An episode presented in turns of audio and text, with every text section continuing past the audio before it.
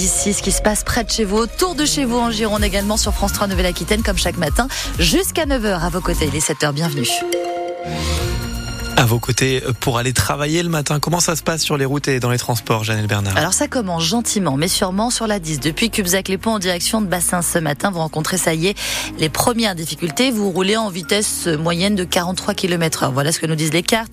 C'est le cas également sur la Nationale 89 depuis Artigues en direction de la Rocade avec une vitesse moyenne de 40 km heure.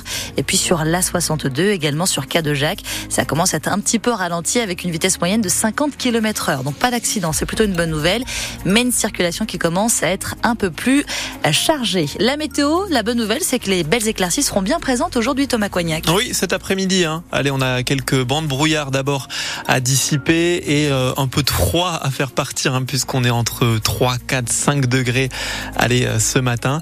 Et puis effectivement, cet après-midi, de belles éclaircies, un beau soleil et des températures euh, très douces. Hein. 14 degrés à Bordeaux, 15 à Langon, 16 à Arcachon cet après-midi. Les gens de Saint-Médard-en-Jalles en parlent encore. Dix ans après, l'incendie de la poudrerie est à niveau devant le tribunal. Oui, la Cour d'appel de Bordeaux examine encore aujourd'hui cette véritable scène de guerre du 5 décembre 2013. Cet incendie déclenché dans un réservoir de propergol qui sert de carburant aux fusées et aux missiles balistiques.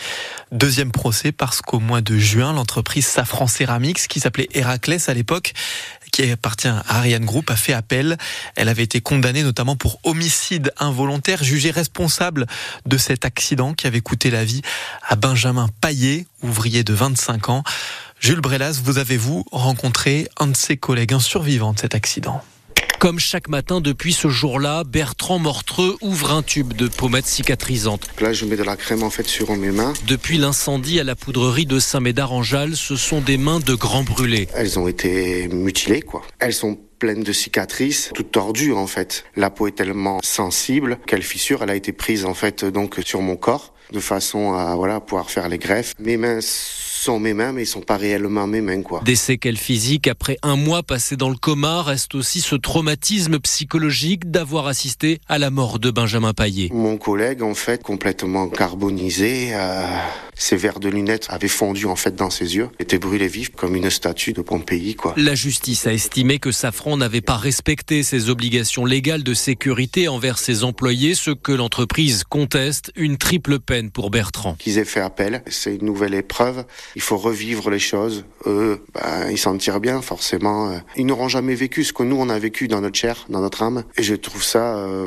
vraiment pas humain, quoi. 11 ans après, nouveau procès donc et retour des cauchemars pour Bertrand qui posera malgré tout pour témoigner ses deux mains brûlées à la barre de la cour d'appel de Bordeaux. Et Safran Ceramics affirme de son côté qu'il n'a pas été démontré une quelconque faute de l'entreprise. Tout cela est à lire sur francebleu.fr. Et puis à 7h45, le témoignage du père de l'ouvrier décédé. Il sera notre invité dans un peu plus donc de 40 minutes. Il est soupçonné d'avoir tiré accidentellement sur un touriste néerlandais qui roulait tranquillement sur l'autoroute. Un chasseur originaire de Cestas sera jugé aujourd'hui à Mont-de-Marsan. Il participait à une battue en bord d'A63 près du péage de Sognac et Muret dans les Landes.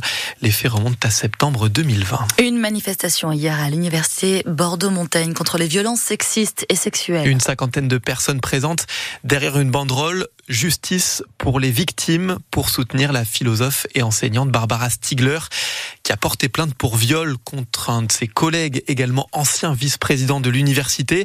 Lui a été sanctionné au début du mois de février d'un an d'interdiction d'enseigner pas assez pour les associations de défense des victimes qui n'hésitent pas à faire entendre leur voix. Donc, Brigitte Tandonnet, gynécologue à la retraite, coprésidente du Centre d'accueil consultation information sexualité, elle assure que depuis dix ans, la situation évolue lentement, oui, mais dans le bon sens. Il y a deux choses qui ont évolué. D'abord, les, médecins, les sages-femmes, les infirmiers, les infirmières posent des questions.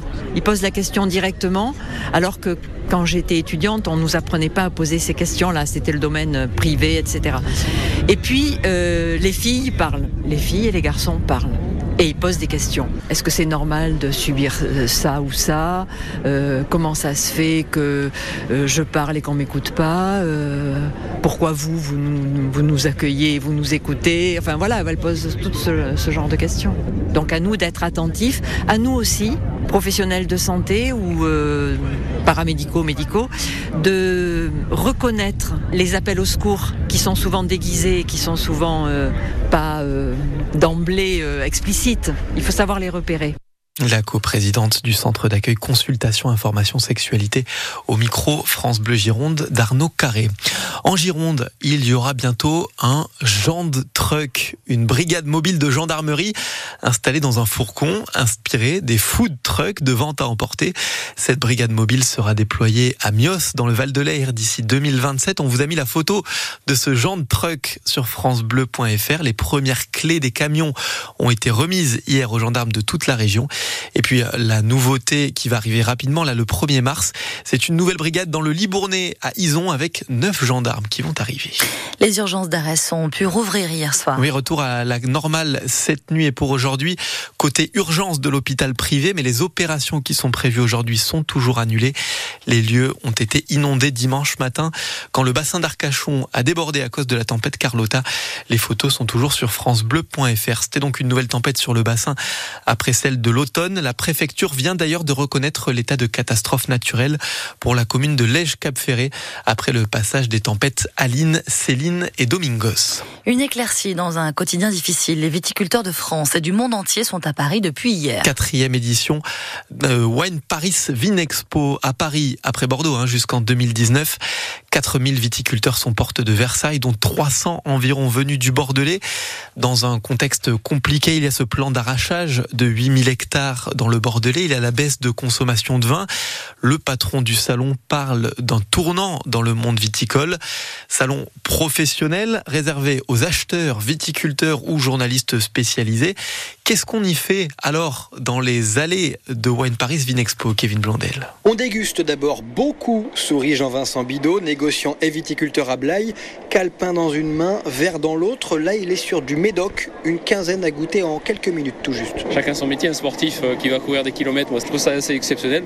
Moi je peux déguster 15-20, euh, ça me pose aucun problème. Mais comme les sportifs, il faut faire des pauses de temps en temps. Voilà, et puis hop, ça repart. Bon, crachez pas, vous, il n'y a pas de crachoir. Ah, si, si, si, il y a un crachoir. Vu la série, il vaut mieux qu'il y ait un crachoir. Côté producteur, on tente de décrocher des contrats, de se faire connaître. Noémie Vigneronne à Lussac Saint-Émilion, à elle, beaucoup travaillé en amont pour qu'elle ait des rendez-vous avec des clients potentiels. Elle s'apprête d'ailleurs à voir un client important. Je rencontre le maître d'hôtel de l'Elysée, donc c'est une chance et j'espère que ça marchera. J'ai des rendez-vous aussi avec des très beaux euh, restaurants, des belles maisons. Des heures de travail, de négociation, des milliers de bouteilles écoulées chaque jour en dégustation sur le salon et un peu de détente quand même. Vincent et Charlotte, viticulteurs dans le Médoc et dans les Graves, ont déballé le pique-nique et après voilà le couteau. Français, hein. Tout à fait. Franchement, ça met du baume au cœur. C'est vrai que les journées sont assez moroses, c'est jamais très motivant. Et le fait d'avoir un salon comme ça, qui est quand même un gros salon professionnel avec des bonnes perspectives, on est plein d'espoir. Une pause pas trop longue car la concurrence est féroce. 4000 professionnels se disputent des parts de marché sur ce salon, dont beaucoup de viticulteurs, certains venus du Chili, de Slovénie ou encore de Tunisie. Et qui sont donc à Paris jusqu'à demain soir, porte de Versailles. Là où se déroulera aussi le salon de l'agriculture hein, qui démarre dans 11 jours. Et puis en rugby, Louis Bielbiaré devrait être bordelais jusqu'en 2027. La pépite de l'Union Bordeaux-Bègle, 20 ans, a prolongé son contrat. Ça a été officialisé hier par l'UBB.